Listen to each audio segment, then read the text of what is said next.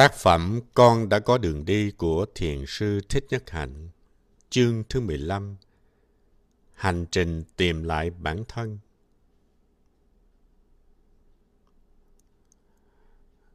Có một cô bé năm 14 tuổi đi sang Mỹ du học. Cô đã tốt nghiệp đại học và về Việt Nam trở thành một doanh nhân. Năm nay cô mới có 24 tuổi. Bố mẹ cô là nhà giáo dạy ở trường đại học. Cả hai cùng là doanh nhân. Năm 2008, tôi cùng với phái đoàn làng Mai về Việt Nam có tổ chức một ngày tu cho giới doanh nhân ở tại Hội An. Hai cha con cô gái này đã tới tham dự ngày tu. Ban đầu cô không muốn đi, sợ mất thì giờ, nhưng vì người bố năn nỉ cho nên cuối cùng cô cũng tới tham dự. Học được một ngày rưỡi, nhưng thu được rất nhiều lợi lạc. Những điều tôi giảng, cô tiếp nhận được rất ít, do đây là lần đầu tiên được nghe những bài giảng như vậy. Cái mà cô tiếp nhận nhiều, đó là sự có mặt của tăng thân.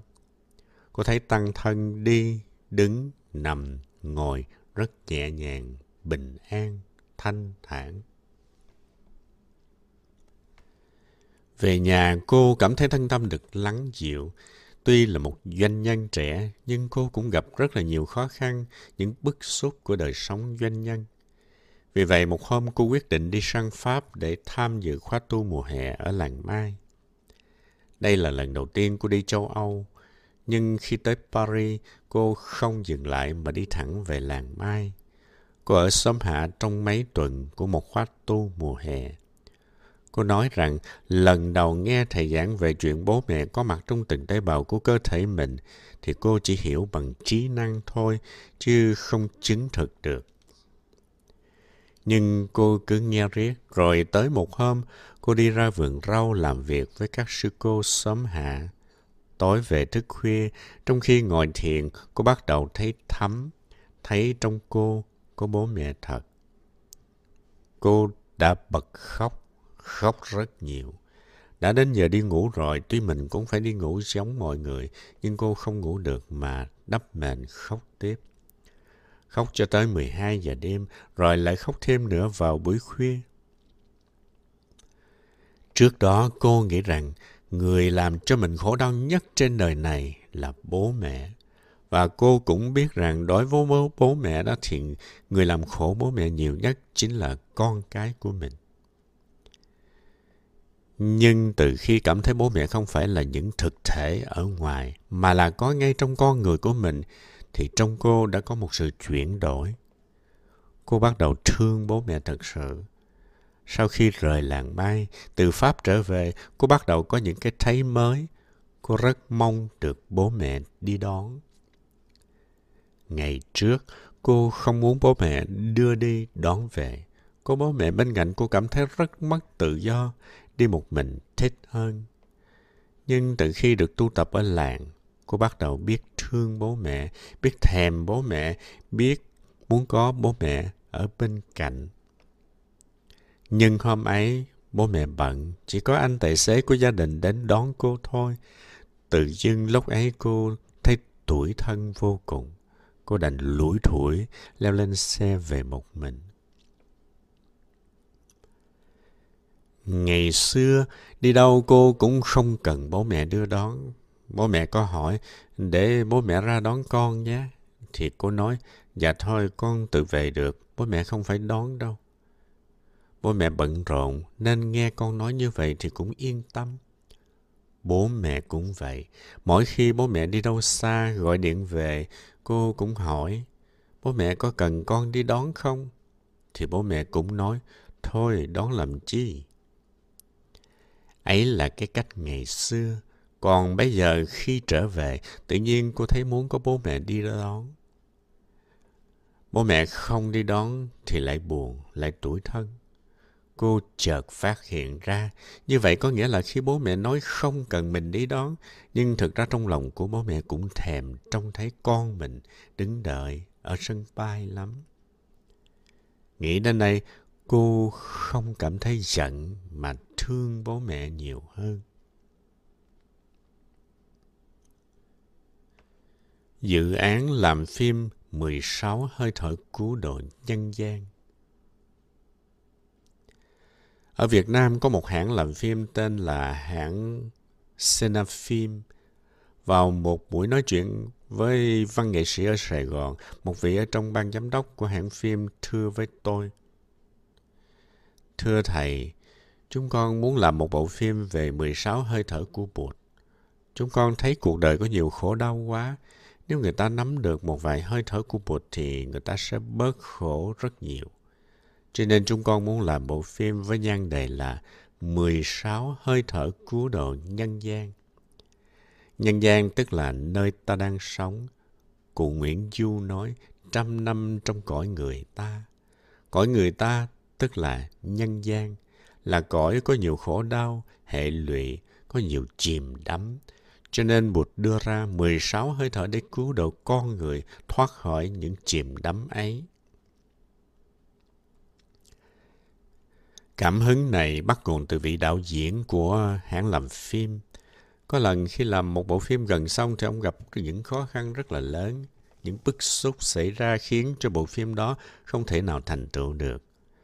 Trong nội bộ lục đục với nhau, bộ phim nằm chết chí một chỗ, không có cách gì tiến triển được. Nhưng rồi không biết nhờ phước đức nào của tổ tiên mà ông may mắn vớ được cuốn sách Con đường chuyển hóa Ông đọc và thấy ở trong đó một dạy về phương pháp thở. Ông sung sướng khám phá ra một kho tàng châu báu tâm linh trong đó. Ông liền đem ra thực tập ngay và lập tức tháo gỡ được những khó khăn, những giận hờn, những bức xúc của mình. Rốt cuộc là ông nói chuyện lại được với những người ở trong tổ chức của ông, dàn xếp lại được nội bộ, tái lập truyền thông. Và ông đã thành công được hoàn tất được cuốn phim. Vì vậy ông đề nghị với hãng phim nếu đồng ý ông sẽ thực hiện phim 16 hơi thở cứu độ nhân gian. Trong buổi nói chuyện với với với giới văn nghệ sĩ, người ta hỏi tôi chuyện đó có thể làm được không? Tôi trả lời rằng chuyện đó có thể làm được. Và tôi đã đề nghị làm thế nào để có những tư liệu cho cuốn phim đó. Bộ phim này sẽ giúp cho tất cả mọi người, như là với giới trẻ chẳng hạn. Họ có những bức xúc, có những khó khăn với bố mẹ, với công việc, với chuyện học hành. Ngày nay các bạn trẻ tự tử rất nhiều. Phần đầu có thể nói về phương pháp thực tập cho giới trẻ, đưa ra những trường hợp rất cụ thể của những người trẻ đang có khó khăn với bố mẹ.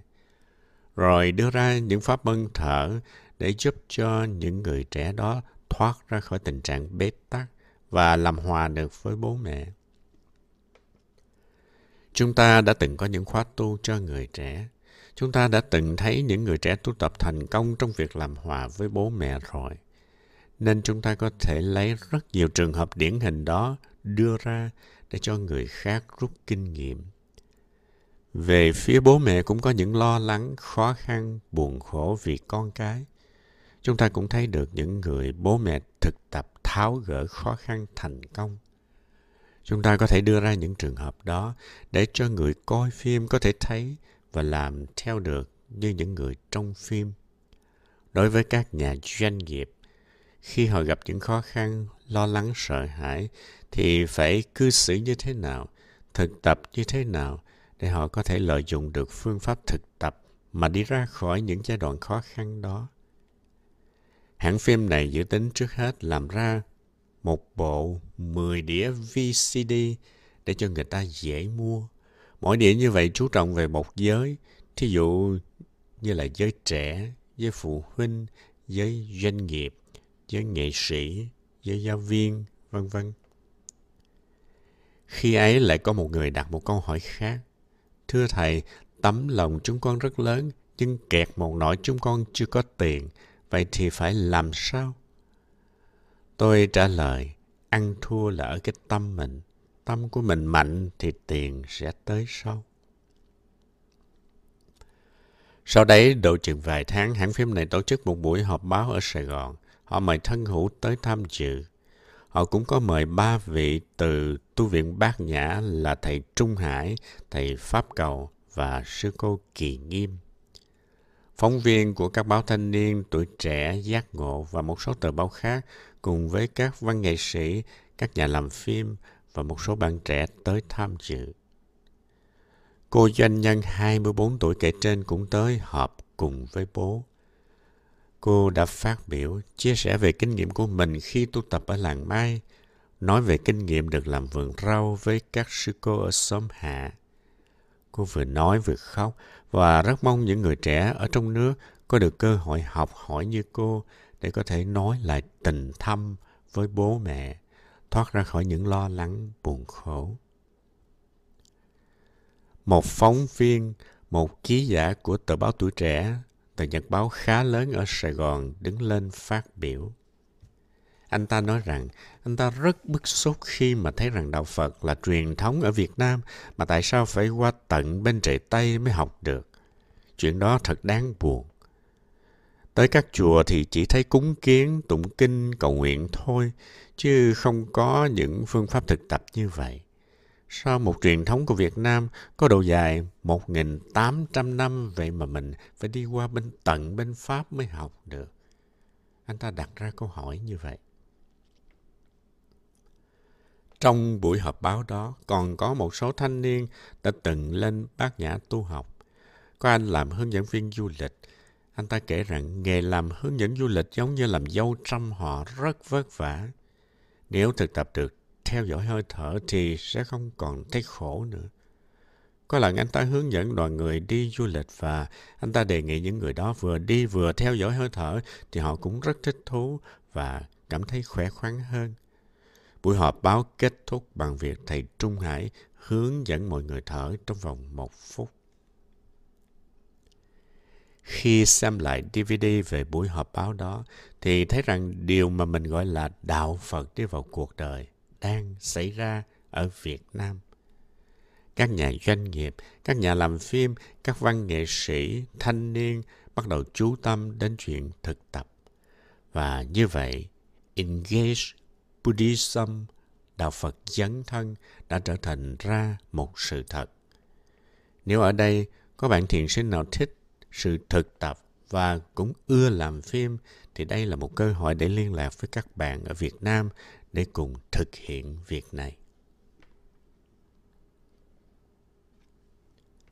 Thực chứng vô ngã Chúng ta hãy tưởng tượng đây là dòng thời gian đang trôi chảy. Bạn ngồi đây và đang thực tập bài thở.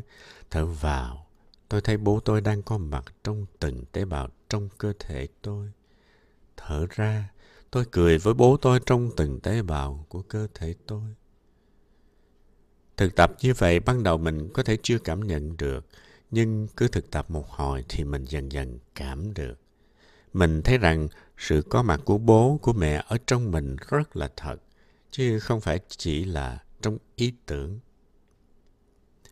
Đây là con đường thời gian. Bạn đang ngồi ở đây, mình không nói đây là quá khứ, hiện tại hay là tương lai. Bạn chỉ cần thực tập theo lời tôi đề nghị là thở vào, con mời Đức Thế Tôn thở vào với con. Xin Ngài hãy dùng lá phổi của con mà thở. Thở ra, con mời Đức Thế Tôn ngồi bằng cái lưng của con. Con thấy Ngài đang ngồi rất thẳng bằng cái lưng của con. Cha mẹ cho mình hình hài, Đức Thế Tôn cho mình giới thân, huệ mạng. Nếu cha mẹ có mặt trong từng tế bào của mình, thì Đức Thế Tôn cũng có mặt trong từng tế bào của mình. Đâu phải chỉ có cha mẹ cho mình hơi thở, chính Đức Thế Tôn cho mình. Vì vậy cho nên trong tế bào mình có cha mẹ, có Đức Thế Tôn. Mình cũng có thể mời thầy ngồi bằng cái lưng của mình. Phép thực tập này rất dễ, ai cũng làm được. Ban đầu thì mình có cảm tưởng cái này chỉ là lý thuyết, hiểu theo nguyên tắc là như vậy. Tại vì không có thầy chỉ cho cái phương pháp thì làm sao có cái chuyện mình đang ngồi đây để thở chứ. Thầy cũng là một thứ cha, một thứ mẹ. Mình cảm thấy trong mình có cha, có mẹ, có bụt, có thầy. Cái hay của sự thực tập làng mai là không chú trọng nhiều tới danh từ. Có những cánh cửa mở ra để giúp cho hành giả đi thẳng vào tuệ giác của đạo Bụt mà không cần đi ngang qua ngôn từ nhiều như là vô ngã. Vô ngã là tinh hoa của giáo lý đạo Bụt. Nhưng vô ngã với tính cách một triết lý thì mình chỉ có thể tiếp cận bằng trí năng, bằng lý luận thôi, chứ không chứng thực được vô ngã như là một sự thật. Tại làng mai, khi thực tập bài thở vào, tôi thấy bố tôi đang có mặt trong từng tế bào cơ thể tôi. Thở ra tôi thấy bố tôi đang thở bằng lá phổi của tôi. Thì nhờ quán chiếu như vậy mà mình tiếp xúc được với sự thật vô ngã, chứ không phải chỉ là lý thuyết. Với những pháp môn thực tập cụ thể như thế này, mình chứng thực được chân lý vô ngã. Mình không phải là một cái ta riêng biệt, mà mình được làm bằng chất liệu bố, mẹ, bụt, thầy, không khí, nước, hơi ấm. Thấy được như vậy, tức là mình đã nếm được hương vị của vô ngã. Cánh cửa tiếp xúc với vô ngã.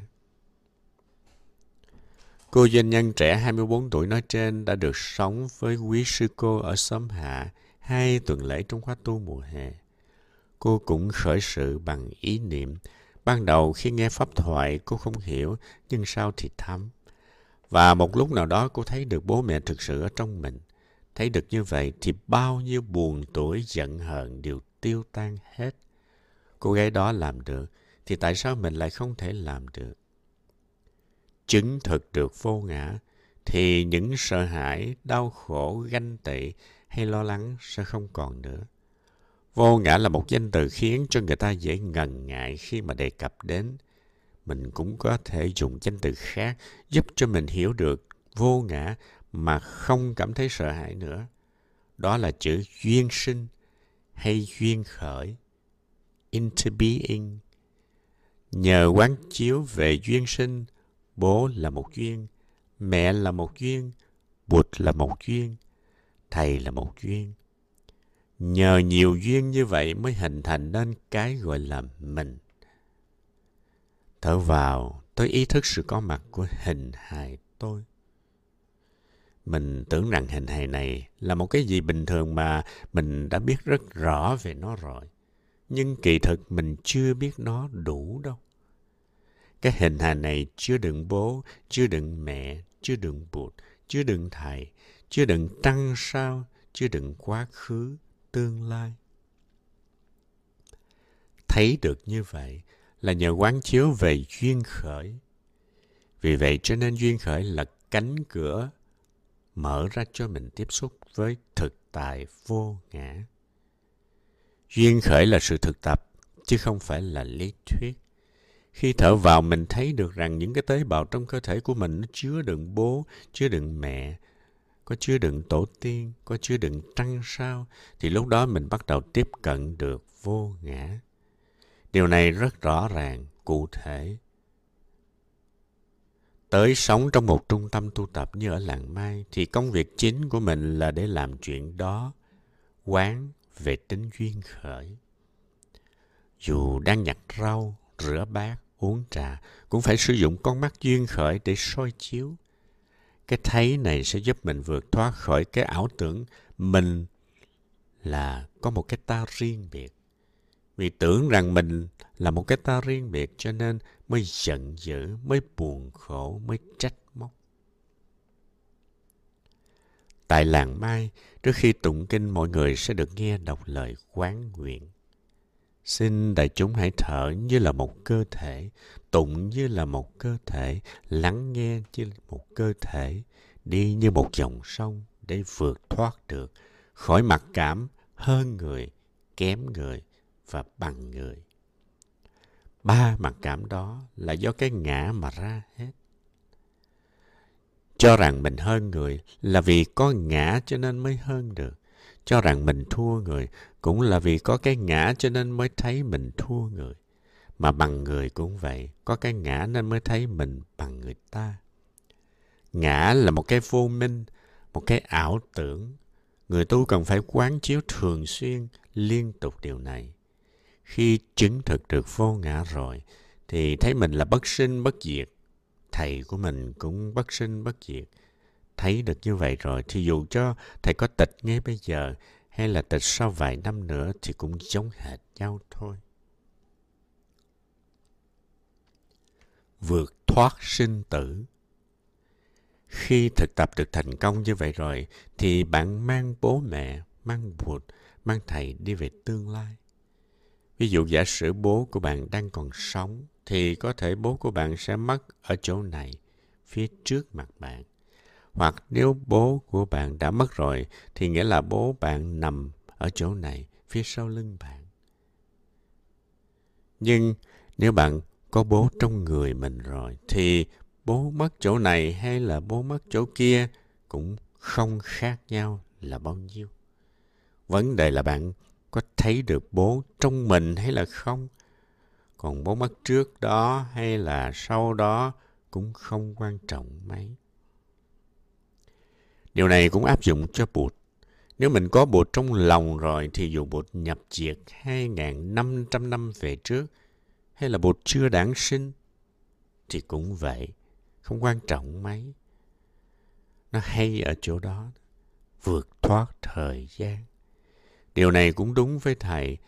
Thế nào mấy mốt họ cũng làm đâm ma thầy, họ thiêu, họ làm thơ phúng điếu nhưng nếu mình có thầy ở trong lòng rồi, thì thầy tịch trong quá khứ hay là thầy tịch trong tương lai cũng vậy thôi. Điều quan trọng nhất là mình đã có thầy ở trong lòng mình. Mình sẽ đem thầy đi về tương lai. Đây là những điều không có khó khăn mấy đâu. Mình có thể hiểu và thực hành được